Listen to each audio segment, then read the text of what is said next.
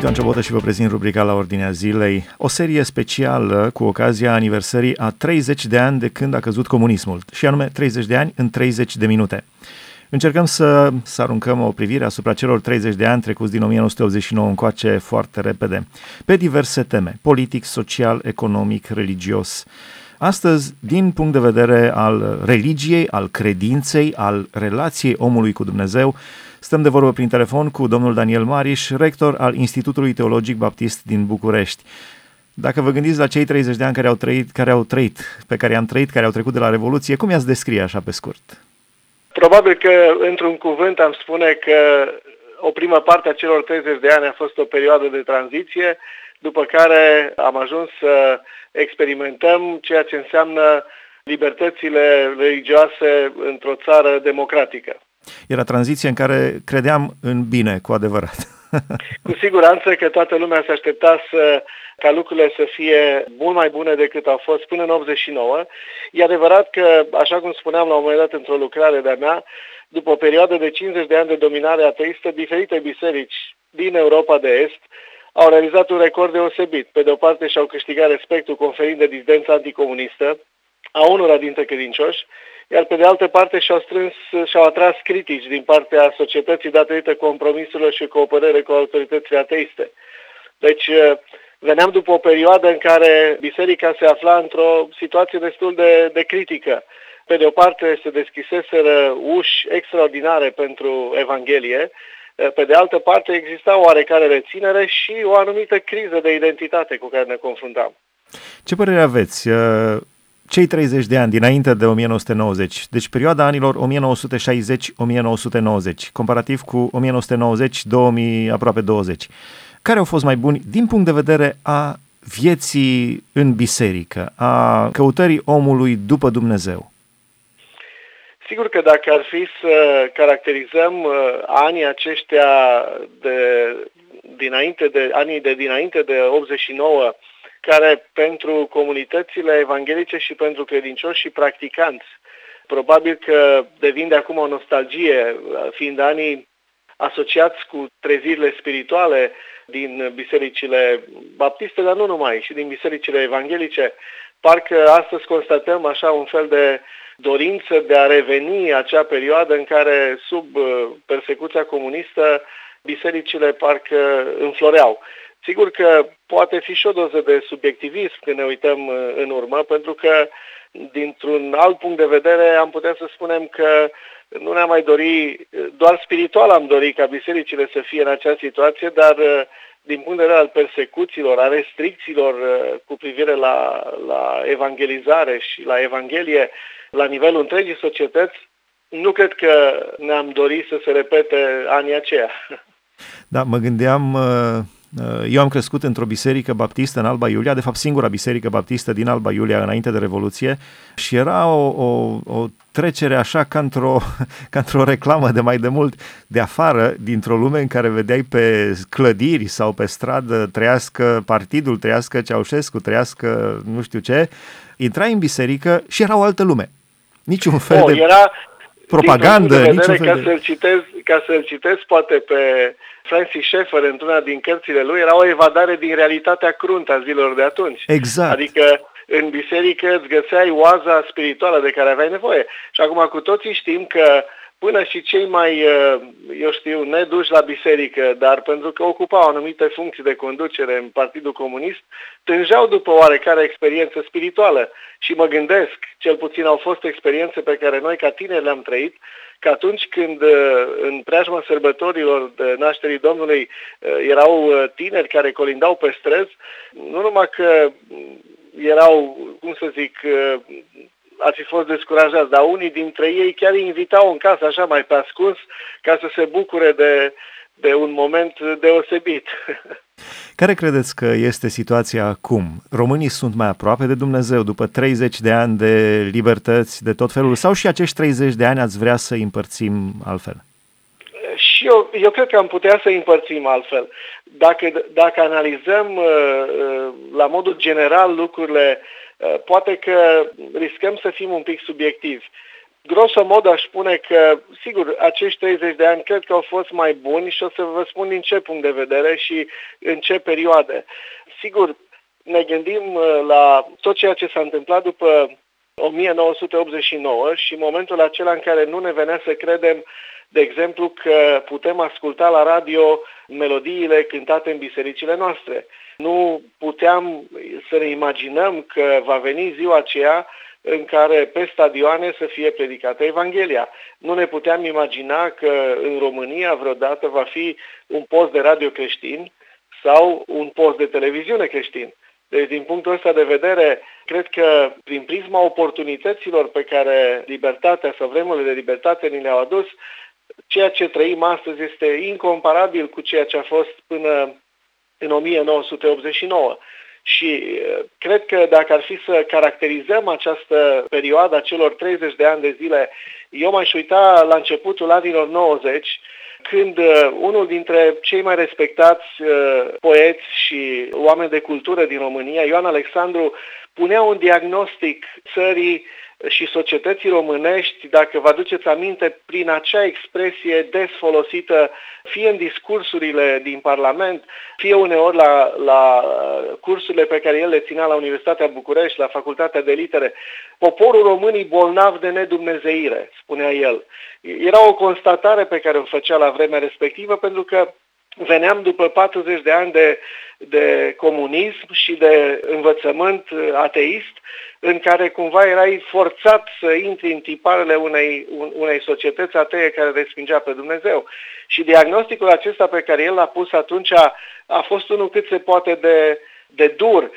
Aș spune astăzi că nu cred că ne-am vindecat ca popor de boala asta de nedumnezeire, deși părea că începeam să, să aplicăm un tratament și deschiderea față de Evanghelie, care a fost una uriașă, dacă vă aduceți aminte, la începutul anilor 90 și probabil în prima, în prima decadă, S-au făcut lucruri extraordinare. Au fost acele campanii de evangelizare organizate la nivel național și la nivel local.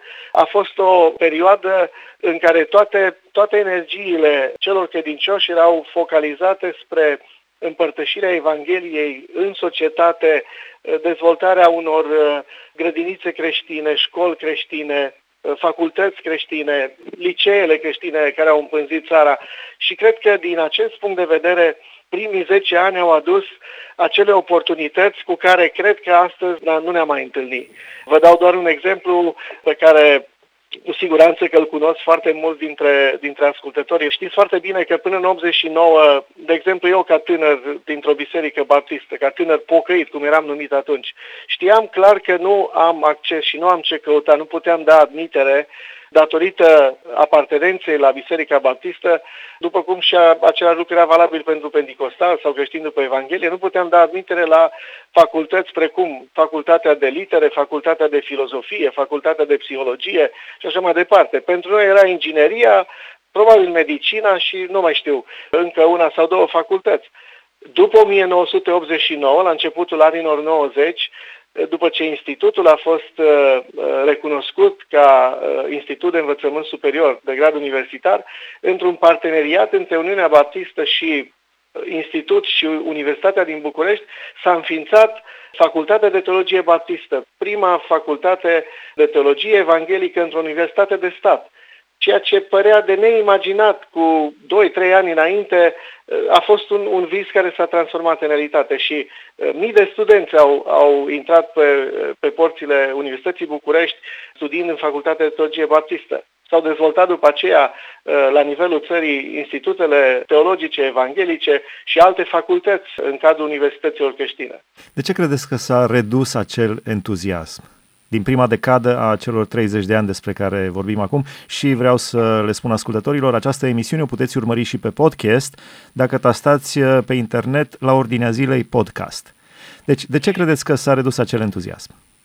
Eu cred că treptat, treptat, uh, entuziasmul uh, s-a redus pentru că societatea românească, la fel ca și societatea europeană, spune eu, în, în influența asta a globalizării s-a confruntat evident cu secularismul și eu cred că marea provocare pe care o aduce astăzi secularismul bisericii e una de legată de mărturia pe care ar trebui să o aibă biserica în societate și mai ales o mărturie plină de entuziasm. Exact ce spunea, spuneați ceva mai devreme. Cineva spunea la un moment dat și George Gallup, care este bine cunoscut prin uh, felul în care realizează studii la nivelul societății, spunea la un moment dat că ne aflăm în mijlocul unei profunde crize morale și spirituale. Și sigur că beneficiind de vasta lui uh, cantitate de informații în urma sondajelor, a spus următoarele lucruri. M-aș aventura să afirm că cele mai mari probleme ale timpului nostru nu sunt de natură economică sau politică, ci de natură morală și religioasă. Suntem într-una din cele mai grave crize morale în care se află umanitatea. Așa este. Și, într-adevăr, ne confruntăm ca societate cu uh, epidemii, cum ar fi uh, drogurile, violența, imoralitatea, care sigur că ne determină să căutăm adevăratele cauze ale acestor crize. Iar uh, unul din teologii evanghelici, uh, Carl Herring, spunea că filozofia seculară umanistă a avut o mare influență asupra modernității. Astfel că în teoriile educaționale și în filozofia sfârșitului de secol 20 și început de secol 21, imaginea omului plasat în centrul Universului a înlocuit imaginea lui Dumnezeu plasat în centrul Universului. Cu alte cuvinte, omul și nu de Dumnezeu e cel care își definește valorile, cum ar fi dragostea, adevărul, bunătatea. Și mi se pare foarte relevant ceea ce, după căderea comunismului, cunoscutul uh, dizident și om de cultură Alexandru Solzhenitsyn spunea la un moment dat într-un discurs într-o universitate din Occident. Gândirea de tip umanist, care s-a autoproclamat ghidul nostru, nu admitea existența răului intrinsec în ființa umană și nici nu putea imagina vreo responsabilitate mai mare decât atingerea fericirii pe pământ.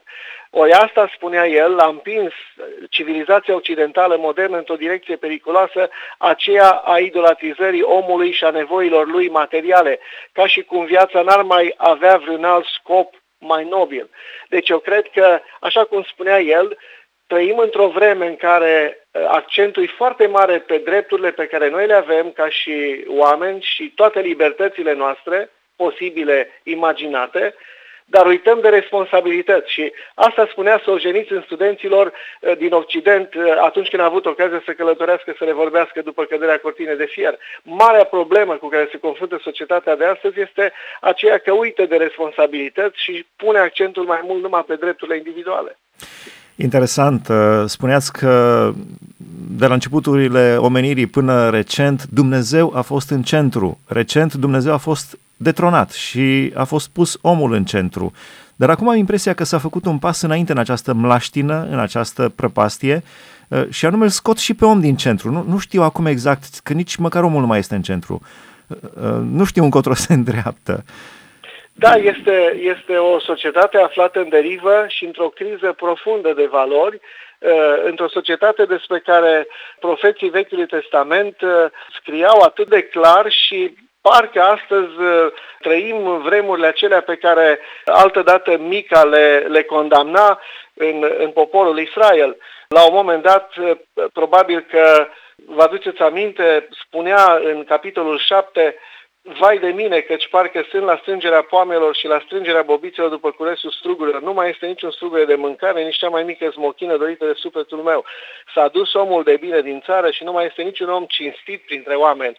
Toți stau la pândă ca să verse sânge, fiecare întinde o cursă fratelui său. Mâinile lor sunt îndreptate să facă rău, cârmuitorul cere darul, judecătorul cere plată, cel mare își arată pe față ce dorește cu lăcomie și astfel merg mână în mână. Cel mai bun dintre ei este ca un mărăcine și cel mai cinstit este mai rău decât un tufiș de spini.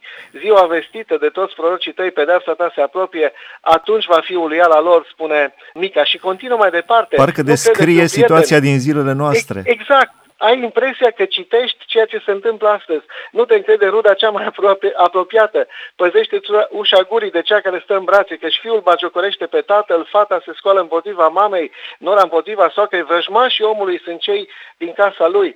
Este imaginea aceea în care o societate bolnavă răstoarnă valorile și răul este numit bine și bine numit rău.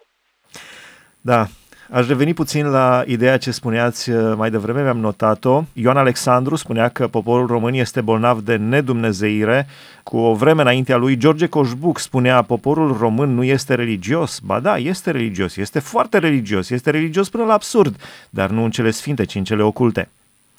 Ce este de făcut ca omul să se întoarcă la o relație adevărată, reală cu Dumnezeu? Este foarte interesant uh, ceea ce ați citat din Coșbuc, pentru că am asistat în anii aceștia uh, de după 1989 și foarte interesant că într-un studiu sociologic s-a constatat că afilierea religioasă analizată în 1993 și apoi uh, în 2010 arată că procentul afilierii religioase a fost mult mai mic în 1993 în comparație cu 2010. Așa că uh, am ajuns, de exemplu, la o afiliere religioasă de 98% din populația României. Cu alte cuvinte, uh, românii sunt uh, cei mai religioși din Europa, românii sunt cei mai, care au cea mai mare încredere în biserică și paradoxal constatăm că și nivelul de corupție e cel mai mare și situația din punct de vedere al crizei morale este, este cea mai mare. Boala asta despre care am amintit la, la începutul interviului, a nedumnezeirii, diagnosticată foarte clar, încă nu și-a găsit tratamentul pe măsură. Da, Dumnezeu să ne ajute. Spre finalul interviului nostru aș vrea să vă întreb uh, de ce... Și, și asta, asta vreau să spun. Tratamentul ei este unul simplu. Evanghelia lui Hristos care să modeleze atitudinea noastră și viața noastră. Eu cred că o viață modelată de Evanghelia lui Hristos este o viață care poate să ducă la însănătoșirea începând de la familie, apoi la biserică și apoi în societate. Eu cred și uh, aici aș vrea să punctez lucrul acesta, cred și visez într-o biserică vie, o biserică ucenicizatoare care să să facă ucenicie într-o societate secularizată. Eu cred că ăsta e răspunsul. Ca să-l citesc din nou pe Ioan Alexandru, poate vă aduceți aminte, s-a întors după o vizită în Statele Unite în care fusese cu pastorul Petrică Dugurescu, uimit de ceea ce a găsit acolo, uh, și anume uh, oameni care în Departamentul de Stat, uh, în, la Pentagon sau în cele mai importante puncte de conducere ale marii puteri, studiau în fiecare dimineață Cuvântul lui Dumnezeu. Și și-a intitulat el acea scurtă reflecție asupra vizitei din America cu Biblia prin America. Venind în țară, parcă și acum îl aud și îl vedeam într-un interviu la televiziune, spunea România, poporul român are nevoie să fie ucenicizat, să fie învățat cuvântul lui Dumnezeu. Da, Dumnezeu să ne ajute. Uh, care este uh, relația între dezvoltarea tehnologică și spunea cineva, Domnul Isus Hristos nu a venit doar să facă dintr-un om rău un om bun, ci și dintr-un om mort un om viu. Uh, de-a lungul istoriei, tehnologia și acumularea de informație Oamenii au devenit din ce în ce mai, mai deștepți, între ghilimele, au acces la mai multă informație. Le transformă cantitatea de informație și partea morală? Deci care este legătura cu tehnologia? Pentru că este, într-un fel, biserica este în competiție cu tehnologia. Merg oamenii o, la da, biserică clar, și stau clar. pe telefonul mobil în timpul clar. predicii. Ar fi suficient să ne gândim, de exemplu, la ceea ce la un moment dat constata cineva, că în anul 2018, de exemplu, am folosit o tehnologie de 8.000 de ori mai bună decât cea din 2005. Și dacă ar fi să ne gândim că... Decât din cea din 2005? Decât cea din 2005. Când a da, spus deci 8.000 de, de ori, mă gândeam undeva la anul 1000, poate. Wow. Asta era pe un, un, uh, un site intitulat The Emerging of Future, viitorul care vine peste noi. Ideea era că Uh, confruntați cu o societate tehnologizată și informatizată, ne întrebăm cum ar trebui noi creștinii să ne raportăm la o astfel de societate. O societate în care mass media devine tot mai clar Dumnezeu, o arenă pentru devine Dumnezeu. Exact, și valorile culturii moderne, ea este creatorul de imagine, dar nu numai creatorul, ci este și cel care sau cea care ne spune cum ar trebui să interpretăm ceea ce noi citim sau vedem. Și nici măcar mass media astfel... clasică, așa cum o știm noi, spunea Umberto Eco, uh, internetul este plin de legiuni de imbecili. Astea erau cuvintele folosite de Umberto Eco. Uh, deci numai, nu jurnaliști în mod clasic, ci acum toată lumea e jurnalist, toată lumea este creator de conținut. Așa este și spuneam de curând uh, uh, unei uh, adunări de tineret uh, aici în București că într-o astfel de, într-un astfel de context, într-o astfel de societate tehnologizată și care se dezvoltă, în care uh, tehnologia informației uh, crește atât de rapid și se dezvoltă, ce avem noi de făcut într-o astfel de lume, într-o continuă schimbare? Și eu cred că rămâne, rămânând la, la învățătura Noului Testament și, sigur, a Apostolului Pavel și a Domnului Isus Hristos, ceea ce ni se cere de la noi, de la fiecare, este, unu, să învățăm, dar să învățăm să ne raportăm la o astfel de tehnologie, să experimentăm și să adaptăm. Eu cred că ceea ce spunea altădată Pavel, cercetați toate lucrurile și luați ce este bun, dacă aplicăm lucrurile acestea și aceste adevăruri legate de a învăța, de a experimenta și de a adapta la situația de astăzi, cred că noi putem folosi tehnologia pentru a comunica Evanghelia într-o lume tehnologizată. Și totuși mai rămâne un aspect pe care aș vrea să-l subliniez. Într-un astfel de context în care oamenii își fac prieteni cu nemiluita pe Facebook și descoperă că cine își face mulți prieteni îi face spre norocirea lui, ca să citez un pasaj din proverbe.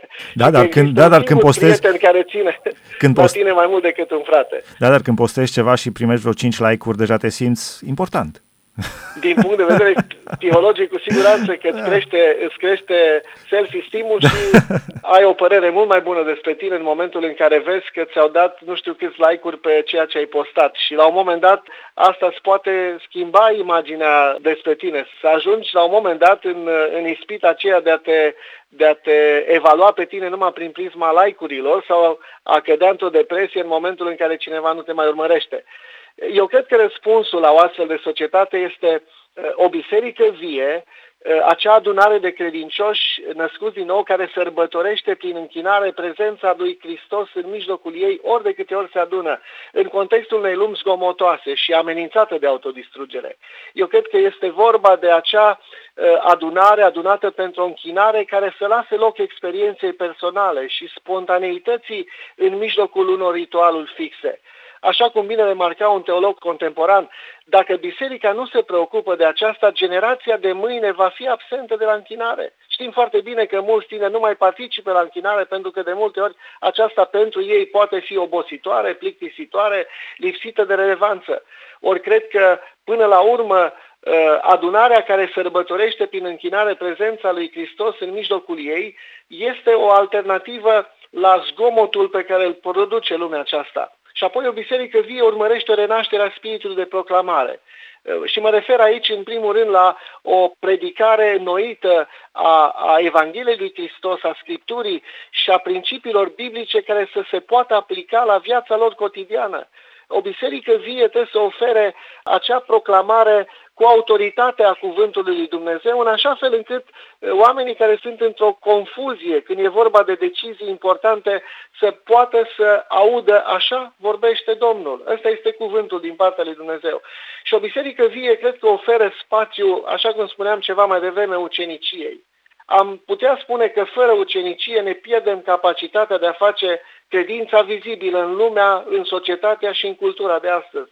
Uh, un uh, teolog uh, american, Bill Hall, spunea la un moment dat că singurul drum care duce la o evangelizare a lumii este facerea de ucenici. Nu e nimic nou în asta, pentru că a spus-o Domnul Isus Hristos. Duceți-vă și faceți ucenici din toate neamurile. Cred că evangelizarea e vitală pentru, pentru ucenicizare, iar ucenicizarea ar trebui să aibă loc în bisericile noastre. Dumnezeu să ne ajute. Da, este într-adevăr o competiție, deci uh, imaginile care fug în continuu pe telefon mobil sau pe calculator uh, creează dependență și atunci când omul vine în biserică în care lucrurile nu se mișcă cu aceeași viteză, ci sunt mult mai statice, uh, se plictisește sau îi se pare că nu este uh, important pentru el. La final, exact. La final aș vrea să vă mai întreb un singur lucru, ultimă întrebare. Uh, de ce sângele martirilor întotdeauna creează uh, viață? De ce persecuția uh, dusă până la sânge, de fapt, creează viață în biserică? De ce se întâmplă? De ce spune Domnul Iisus Hristos, vă trimit ca pe niște miei în mijlocul lupilor?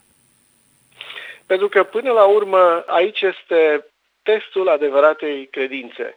Până la urmă, nu doar la nivelul declarativ, ci la modul în care credincioșii loiali Domnului Isus Hristos sunt gata să își dea viața pentru Hristos și pentru Evanghelie atrage până la urmă atenția și privirile oamenilor. Știm foarte bine că întotdeauna, în vremuri de persecuție, biserica, biserica a înflorit, pentru că atunci s-au cernut credincioșii adevărați de cei care au fost falși. Atunci s-a cernut uh, grâul de pleavă. Și spunea Domnul Isus Hristos, dacă vă aduceți aminte, în acea noapte teribilă în care a fost vândut, că El s-a rugat pentru ca să nu îi se piardă credința lui Petru și a ucenicilor, pentru că urmau să fie cernuți.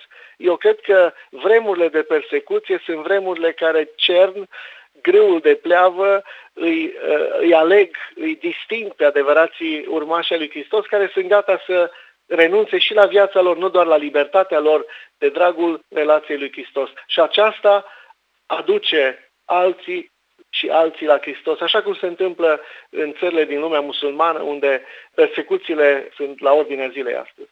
La final aș vrea să vă rog să înălțați o rugăciune către Dumnezeu, doar un minut sau două mai avem din emisiune, într-o lume în care cristofobia atinge cote tot mai alarmante, chiar dacă trăim în libertate sau în, în alte zone ale lumii în care, așa cum spuneați, oamenii sunt uciși pentru Hristos.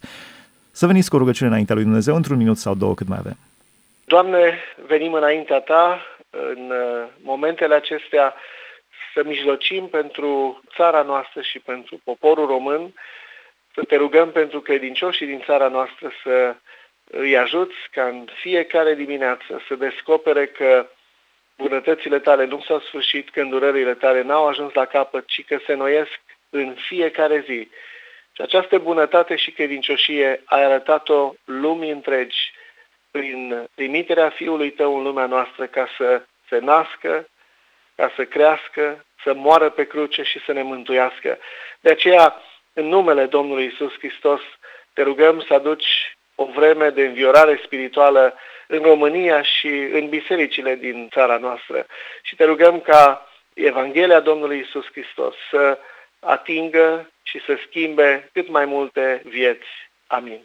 Amin, mulțumim frumos. Am avut legătura prin telefon cu pastorul Daniel Mariș, rector al Institutului Teologic Baptist din București. Am discutat despre 30 de ani în 30 de minute din punct de vedere religios. Am abordat subiectul și din punct de vedere social, economic, politic. Astăzi, din punct de vedere religios, această emisiune puteți urmări și pe podcast, dacă tastați pe internet la ordinea zilei podcast. Sunt Ioan Ciobotă, vă mulțumesc pentru atenție, Dumnezeu să vă binecuvânteze.